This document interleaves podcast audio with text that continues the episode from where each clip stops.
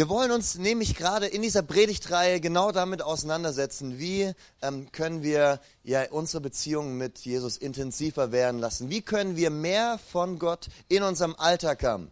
Ähm, das ist ja eine Sache, Sonntagsgottesdienste zu feiern und da eine geniale Zeit zu erleben.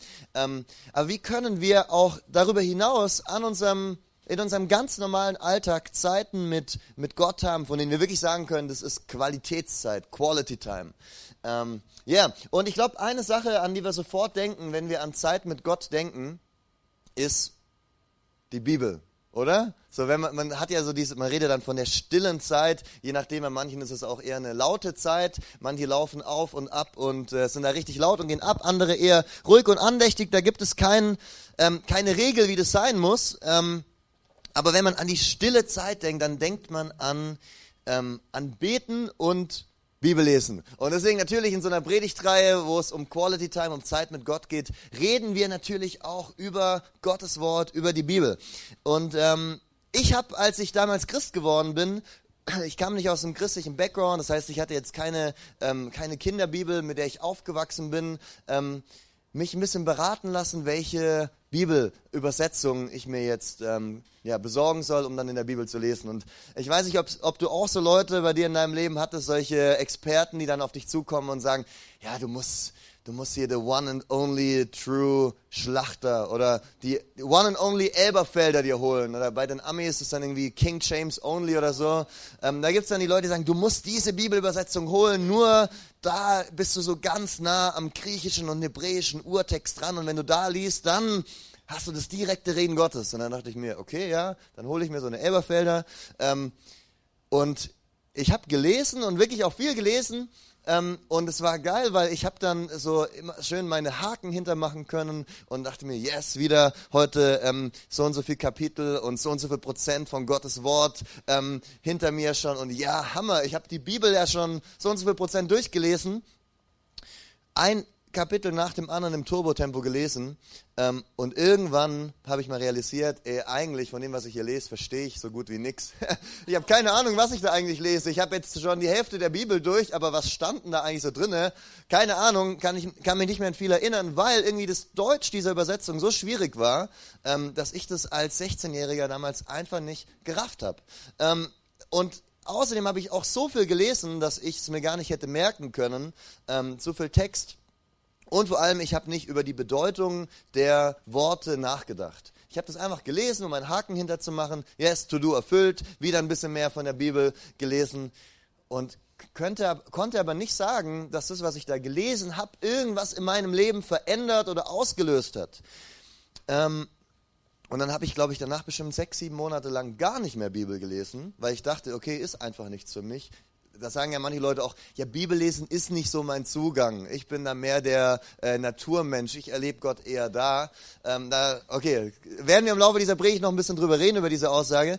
Aber ähm, irgendwann habe ich mir eine Hoffnung für alle geholt und dann ähm, ging das Bibellesen los und dann war das richtig fruchtbar und hat mir Spaß gemacht. Und ähm, das ist auch mein Tipp gleich für dich am Anfang. Ganz einfacher, aber sehr wichtiger Tipp hol dir eine Bibelübersetzung, die du auch verstehst. In einem Deutsch, ähm, wo du auch wirklich verstehst, was die Bedeutung der, des Textes ist. Es geht nicht darum, ähm, sich selber irgendwas zu beweisen und eine möglichst kompliziert zu lesende Übersetzung zu haben, um sich selber dann zu sagen, yes, original am, am griechischen Text oder so, sondern es geht ja darum zu verstehen, was da drin steht.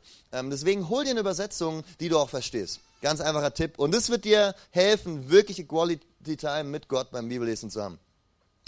Ähm, und ich muss sagen, irgendwie, als ich dann die Hoffnung für alle angefangen habe zu lesen, ähm, die Bibel in der Hoffnung für alle Übersetzung, ähm, hat mich das so übertrieben fasziniert, dass ich, dass ich jetzt in, in diesem Buch lese und hier spricht gerade Gott zu mir. Als, als ich das realisiert habe, ich dachte mir, hey, wie heftig ist es? Ich lese jetzt hier Worte von meinem Schöpfer. Ich lese jetzt Worte von dem, der dieses gesamte Universum geschaffen hat. Ich weiß nicht, ob, dir, ob du mal über diesen Gedanken so ein bisschen nachgedacht hast. Ich finde den heftig. Der Gott, der Billiarden von Sternen geschaffen hat. Der Gott, der jeden einzelnen der 7,53 Milliarden Menschen kennt beim Namen. Der genau, der weiß, wie viele Haare auf unserem Kopf sind. Dieser Gott, der das Leben uns geschenkt hat, der das ganze Universum souverän regiert. Dieser Gott, er spricht zu uns. durch ein Buch, das wir für 10 Euro im nächsten Buchladen kaufen können. Das ist ein übertriebenes Wunder, das ist übertrieben heftig, wenn man mal drüber nachdenkt. Und Ey, als ich in Pakistan war letztes Jahr, da ähm, fand ich das so interessant. Ey, die Leute, die gehen immer ganz stolz mit ihrer, mit ihrer Bibel in den Gottesdienst und keiner würde auf die Idee kommen, die Bibel auf den Boden zu legen. Selbst wenn du die Bibel im Rucksack hast, dann muss der Rucksack irgendwo auf den Tisch drauf, weil man irgendwo so sehr die, eine Ehrfurcht hat vor, vor dem Inhalt ähm, dieses Buches, dem Inhalt dieser, ja, dieser, dieser Worte. Ähm, und natürlich, es geht nicht um, eine, um, um, um das Papier hier. Dieses Papier als solches ist nicht heilig. Das könnte auch für, für alles mögliche andere verwendet werden. Aber dieses Verständnis zu haben, wow, da spricht gerade Gott zu mir. Ich glaube, das lässt uns ganz anders an die Bibel rangehen. Es lässt uns von vornherein mit so einer Haltung herangehen, Gott, ich will wissen, was du mir da drin zu sagen hast. Und ich glaube, das so, sich vor Augen zu führen, das ähm, lässt einen ähm, ganz anders herangehen. Weil oft Oft erlebe ich das so, ähm, wenn ich jetzt auf einer, auf einer Konferenz zum Beispiel Gebetshelfer bin oder man so auf dem Weg dahin ist, dass Leute dann sagen, ah, Gott, Gott spricht irgendwie nicht zu mir. Ich hoffe so sehr, dass er hier endlich mal zu mir redet. Dass jetzt irgendjemand ein prophetisches Wort für mich hat, das ganz genau in mein Leben irgendwie reinpasst. Und meine Standardfrage ist immer, sag mal, wie sieht es denn eigentlich aus mit deinem Bibellesen? Wie viel, wie regelmäßig liest du in der Bibel? Und wenn eine dicke Staubschicht auf deiner Bibel ist, ähm, dann brauchst du nicht auf Konferenzen zu gehen in der Hoffnung, dass irgendjemand ein prophetisches Wort in dein Leben reinspricht, dass Gott mal zu dir redet, denn Gott hat schon geredet. Surprise, surprise, er hat schon geredet. Vor tausenden von Jahren und dieses Reden ist für dich und mich heute wirksam, gültig, kann wirksam werden, wenn wir uns an sein Wort ranmachen und wenn wir die Schätze, die da drin vergraben sind, ähm, ausgraben und, und darüber nachdenken. Und da kommen wir schon in die Zielgerade, was Gottes Wort zu uns sagt. Denn wie funktioniert es jetzt, dass, dass dieses Buch hier, Gottes Wort, inspirierte Texte, wo der Schöpfer 40 verschiedene Autoren inspiriert hat, das am Ende niederzuschreiben. Wie funktioniert es, dass das jetzt so entspricht? Und ähm, ich habe mich so erinnert an ein Gespräch, was ich hatte mit einem Klassenkameraden, der ähm, ist Türke und ähm, ja, war oder ist Muslim. Und ähm, hatten wir so vom Koran lesen. Ähm, und er hat den ganzen Koran gelesen in Arabisch. Das Ding war nur, er, er kann gar kein Arabisch. War ich, okay, du hast, du hast das Ganze also gelesen und er kann sogar viele Stellen auswendig, aber er hat gar nicht verstanden, was da drin steht. Aber meinte, hey, darum geht es ja gar nicht. Es geht ja, hat ja auch schon in sich eine Kraft, einfach diese Worte gelesen zu haben. Denn in sich drin haben die ja auch schon eine Power. Ähm, und die Frage ist, wenn wir jetzt so an unser Verständnis von der Bibel rangehen, ist es da auch so?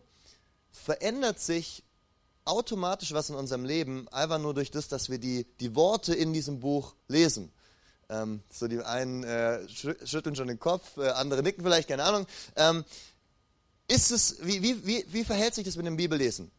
wie wird das, was da drin steht, fruchtbar für uns? Und wir wollen uns mal einen Psalm anschauen, der auf diese Frage ähm, eingeht. Okay, und zwar Psalm 1. Und ich lese einmal mal den gesamten Psalm vor.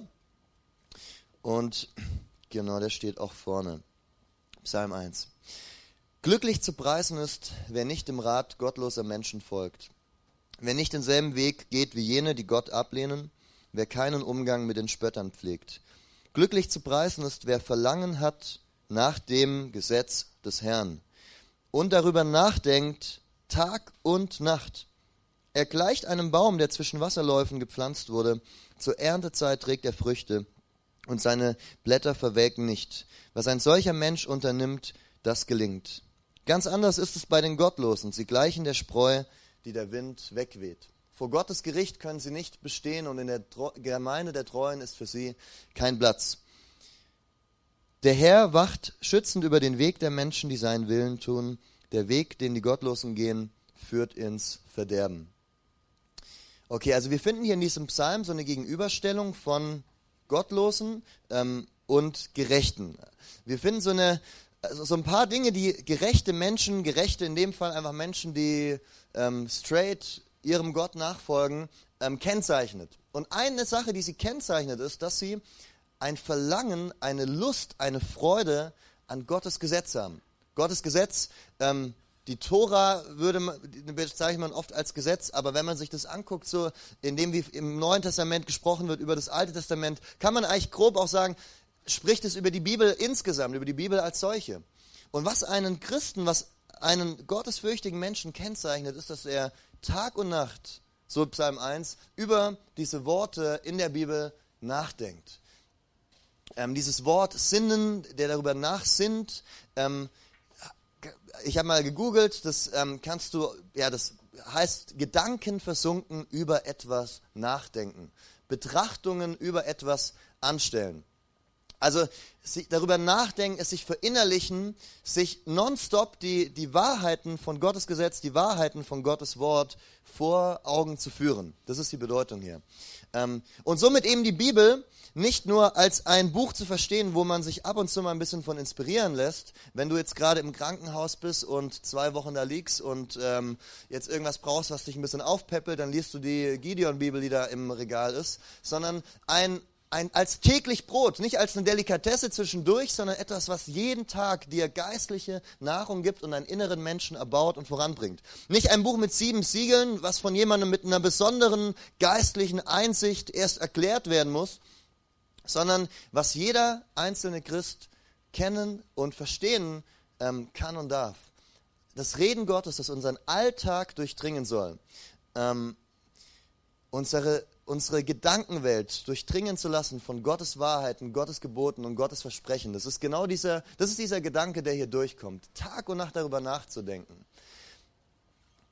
Und was hier nicht gemeint ist, ähm, und es ist wichtig, ist, ist so eine Art Meditation, wo man ähm, mantramäßig sich selber reinpusht und innerlich leer wird, sein Bewusstsein weggibt, ähm, sondern biblische Meditation ist genau das Gegenteil. Biblische Meditation bedeutet sein Bewusstsein auf das Wort Gottes zu fokussieren, darüber nachzudenken, Betrachtungen darüber anzustellen und sich zu fragen, ey, was bedeutet das für mich und mein Leben? Was bedeutet das für, für die Art und Weise, wie ich mein Leben führe? Was bedeutet das in, was erzählt mir das über Gott? Christliche Meditation ist keine Mantra-Meditation, wo man bestimmte Wörter endlos wiederholt, sondern wo du über die Bedeutung der Wörter nachdenkst und dein Gedenken darauf fokussierst. Christliche Meditation schaltet nicht das rationale Denken aus, sondern aktiviert es. Darum ist, ist Nachdenken über Gottes Wort echte Denkarbeit. Ähm, und sich über, mit Gottes Wort beschäftigen, was heißt es, über sein Gesetz, über seine Worte nachzusinnen? Es bedeutet, sich zu fragen, eben, ja, was, was bedeutet es für mich und mein Leben, was ich hier gerade lese? Was erzählt mir das über Gott? Was erzählt mir das über mich, über meine Identität? Was erzählt mir das über die Menschen um mich herum? Was, was würde in meinem Leben anders werden, wenn ich das beherzigen würde, was hier steht? Wie würde sich das auf meine Beziehungen mit meinen Mitmenschen, auf meine Beziehungen mit Gott auswirken? Sei es sich Fragen zu stellen und, und darüber nachsinnen.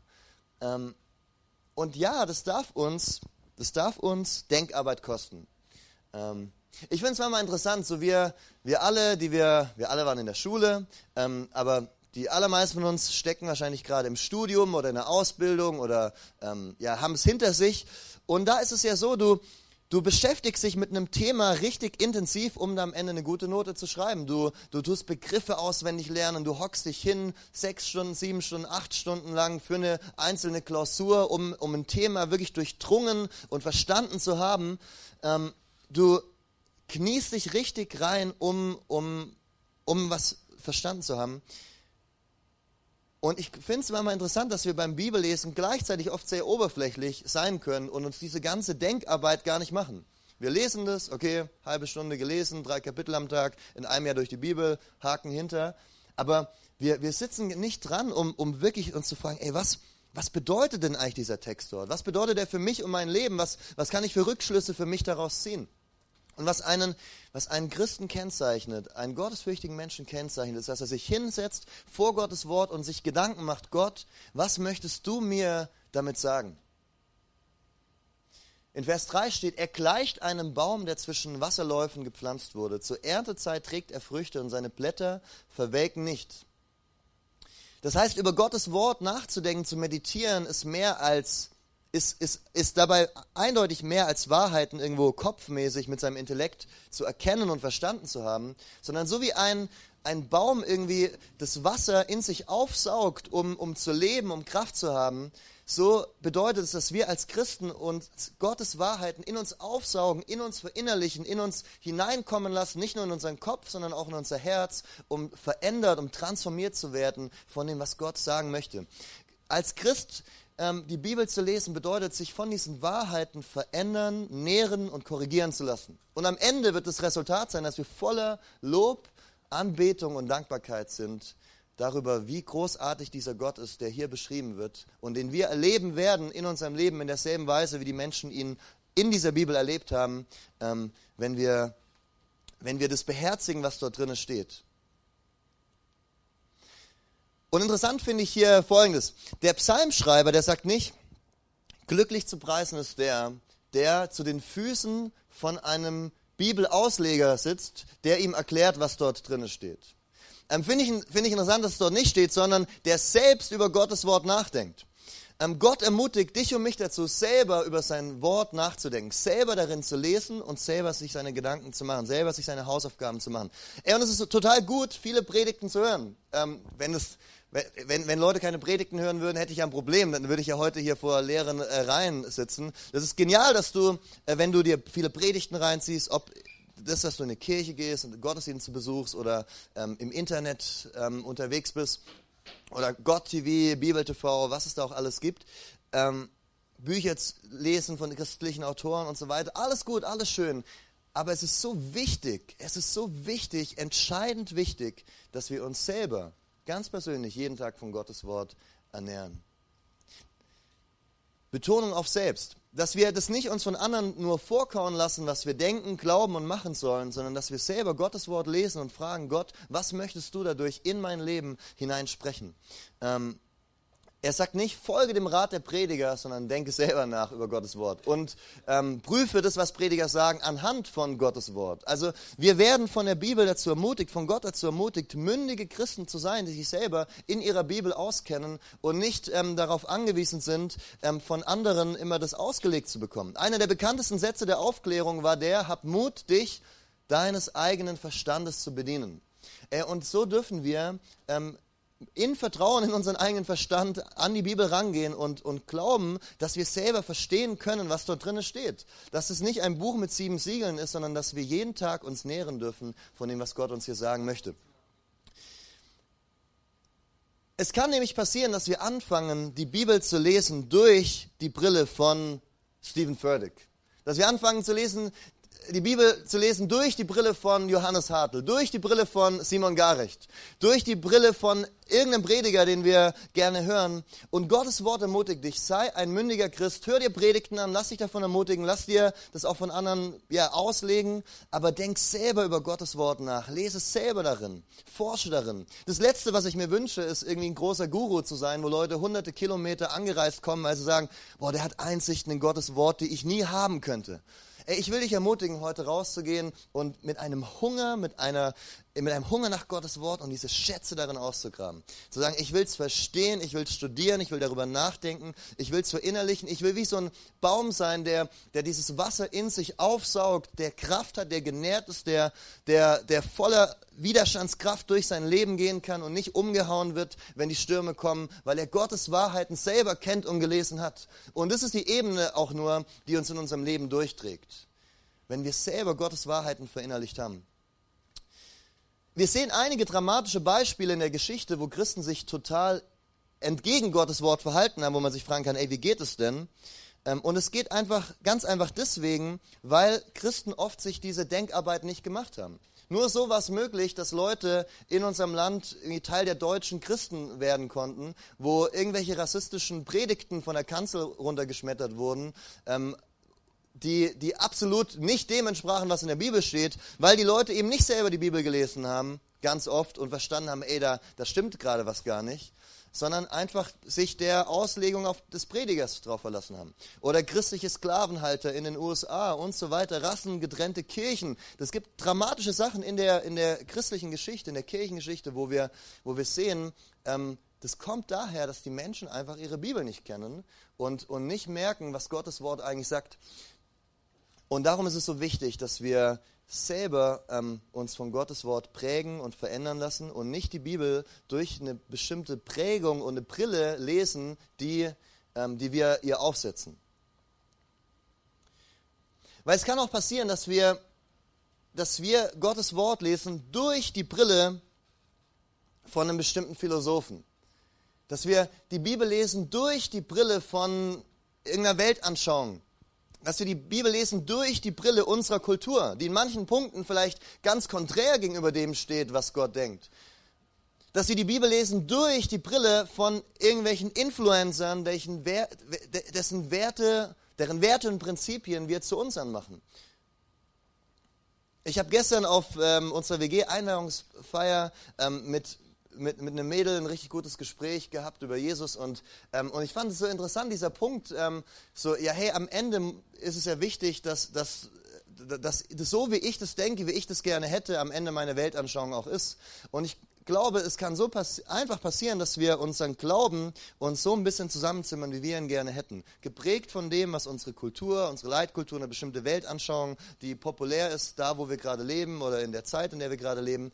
Und wir die Bibel dann durch diese Brille lesen. Aber am Ende ähm, sollten wir als Christen, als gottesfürchtige Menschen hingehen und uns von der Bibel erklären lassen, was sie zu sagen hat und nicht andersrum. Die Bibel soll uns selber sagen dürfen, was sie zu sagen hat. Und wir sollen nicht an die Bibel rangehen und ihr sagen, ähm, du hast das und das zu sagen, du hast das und das zu bedeuten. Ey, wenn du genau denselben Blick hast auf, Mensch, auf die Welt wie Menschen, die Gott nicht kennen, dann läuft das falsch. In Römer 12, Vers 2 steht, richtet euch nicht länger nach den Maßstäben dieser Welt, sondern lernt in einer neuen Weise zu denken, damit ihr verändert werdet und beurteilen könnt, ob etwas Gottes Wille ist, ob es gut ist, ob Gott Freude daran hat und ob es vollkommen ist. So Gottes Wort hat uns was zu sagen und es ist gut, die Bibel in seine Entscheidungen im Leben mit reinzunehmen. Und es ist irgendwie ein Phänomen für mich. Christen treffen richtig wichtige Entscheidungen für ihr Leben, die alles umwälzen. Ähm, wen sie heiraten, welchen Beruf sie wählen, was sie mit ihrem Leben anstellen, wo sie ähm, hinziehen. Und sie werfen nicht einen Blick in Gottes Wort rein, um sich zu fragen, hey, was, was, was könnte Gott denn darüber denken? Was hat denn Gott dazu zu sagen? Und jetzt ist halt die Frage, die du dir vielleicht gerade stellst, ja, aber wie funktioniert es denn jetzt von Gottes Wort geprägt zu werden? Gott sagt mir ja nicht, zieh nach, ähm, zieh nach Bietigheim-Bissingen. Gott sagt mir ja nicht, heirate den Hans-Peter. Ähm, Gott sagt mir ja nicht, tu das, tu das nicht. Ähm, ja, das stimmt. Die Bibel hat keinen genauen Katalog in dem Sinne, wähl den und den Job, geh in die und die Gemeinde. Aber sie, sie prägt uns. Wie, wie macht sie das? Wie, wie spricht Gottes Wort zu uns? Wie können, wir uns von, wie können wir sagen, dass wir uns nicht von dem Rat gottloser Menschen beraten lassen, sondern von dem, was die Bibel uns zu sagen hat? Ähm, die Bibel sagt nicht, geh in die und die Stadt, ziehen dort und dorthin, aber sie sagt, ähm, trachte zuerst nach dem Reich Gottes und alles andere wird dir hinzugetan werden. Und der Rat von Menschen, die Gott nicht kennen, wäre jetzt vielleicht, zieh dorthin, wo die beste Uni ist. Geh dorthin, wo du den allerbesten, krassesten Abschluss machen kannst. Oder geh dorthin, wo du am allermeisten Geld verdienst. Das wäre der Rat von Menschen, die Gott nicht kennen. Und Gottes Wort sagt dir aber was anderes. Gottes Wort sagt dir, trachte zuerst nach dem Reich Gottes und dann denk an diese anderen Sachen. Alles andere wird dir hinzugetan werden. Zieh dorthin, wo du am besten Gottes Reich bauen kannst. Was bringt es dir, wenn du einen dick bezahlten Job hast, aber irgendwo in einem Kaff festhängst, wo du 50 Kilometer bis zur nächsten Gemeinde fahren musst und im Grunde aus, aus all dem ausgenockt bist ähm, und nicht mehr richtig aktiv in Gottes Reich mitbauen und mitarbeiten kannst? Was bringt es dir, an einer nice Uni zu studieren, wenn du dort vier, fünf, sechs Jahre in einer eingeschlafenen ähm, Gemeinde festhängst, weil es keine andere in der Umgebung gibt und die ganze Zeit nur damit beschäftigt bist, alte Formen aufrechtzuerhalten, aber du keine Möglichkeit hast, das von Gott in dich hineingelegte Potenzial zur Entfaltung zu bringen und sein Reich zu bauen? Was bringt es dir, wenn du fünf Jahre, sechs Jahre deines wertvollen Lebens ähm, ja, nicht nutzen konntest, um Gottes Reich zu bauen. Und da steht Gottes Wort manchmal dem gegenüber, was, was Menschen uns raten würden, die nicht von Gott her denken. Ähm, was könnte, wie könnte der Rat noch aussehen? Du schaltest ähm, den Fernseher ein, sitzt in der Vorlesung, kriegst ein bestimmtes Weltbild oder Menschenbild serviert. Das sind die Guten, das sind die Bösen. Ähm, das ist der Feind, mit solchen Leuten reden wir nicht. Und dann gehst du, gehst du denen plötzlich aus dem Weg und du denkst dir dann vielleicht, scheiß Flüchtlinge. oder scheiß Nazis. Ähm, und dann denkst du über Gottes Wort nach und du verinnerlichst dir die Worte von Jesus, die dir sagen, Vater, vergib ihnen, denn sie wissen nicht, was sie tun. Und plötzlich denkst du nicht mehr, dieser scheiß Nazi, wie kann er nur, sondern du denkst dir, oh Mann, dieser, dieser, dieser Mensch, der, den, der von Gott geliebt ist, aber Dingen anhängt, die ihn selber und andere zerstören. Und du fangst an, in einer veränderten Weise zu denken über dich und über die Menschen um dich herum und Dinge von Gottes Wort her zu bewerten und nicht dem Rat gottloser Menschen zu folgen, die vielleicht in Schwarz-Weiß ähm, Menschen einkategorisieren und irgendwelche Feindbilder haben. Ich habe vor ein paar Jahren in einer, in einer Firma gearbeitet, ähm, wo wir so ein Seminarwochenende hatten und ähm, die Chefs dort, die kamen ganz beabsichtigt zu spät, um zu zeigen, wer der Babbo ist. Ähm, und die ähm, ja, kamen so gerade vom Golfen und ähm, dann saß einer der, der Chefs dort dran und hat dann so ein paar seine Lebensweisheiten zum Besten gegeben. Und es war echt interessant, so eine Traube von ähm, Kollegen saß da um mich rum, alles junge Leute mit ihrem Abi fertig. Und er erzählt denen jetzt mal, wie, wie der Hase, wo der Hase langläuft.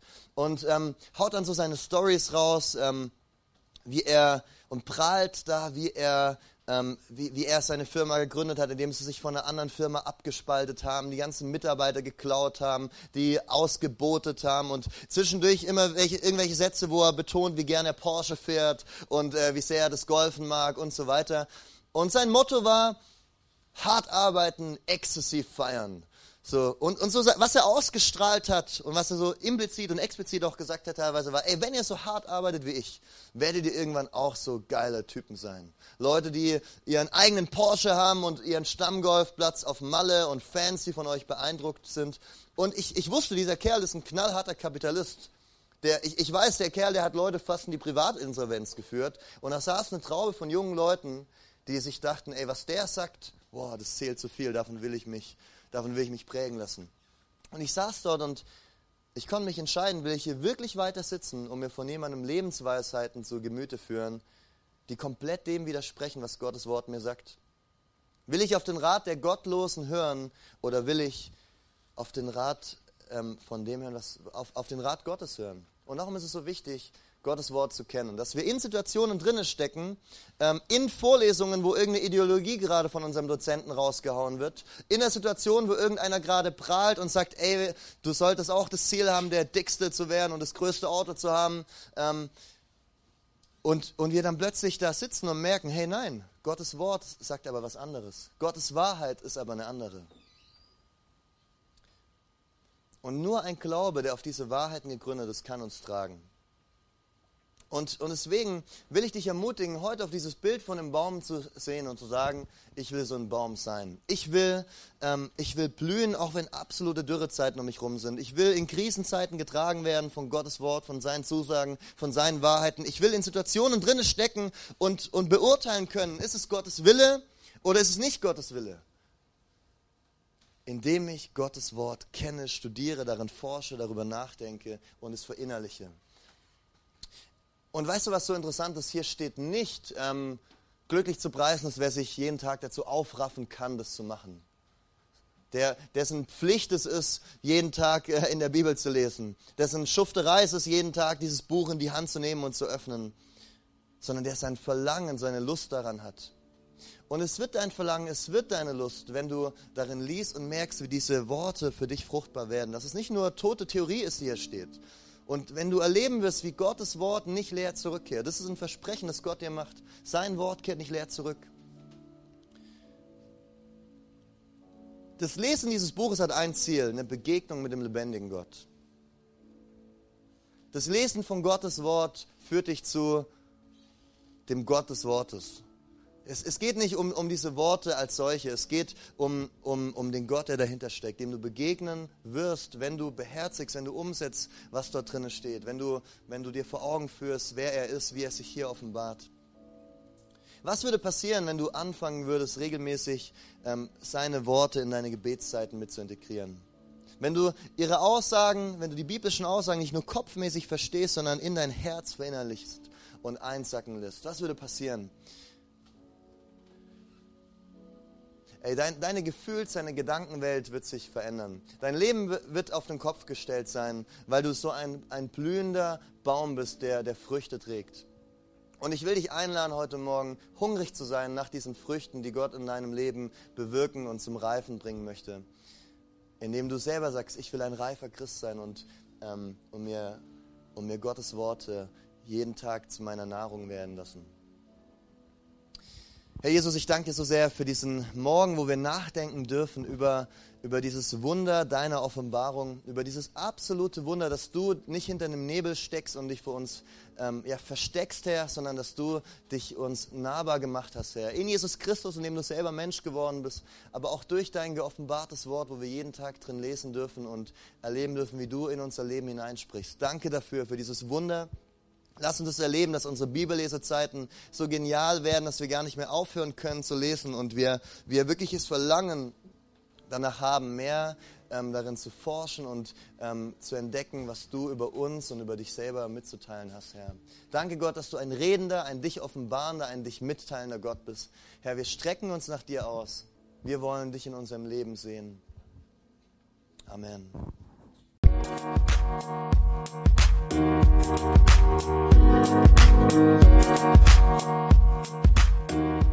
you.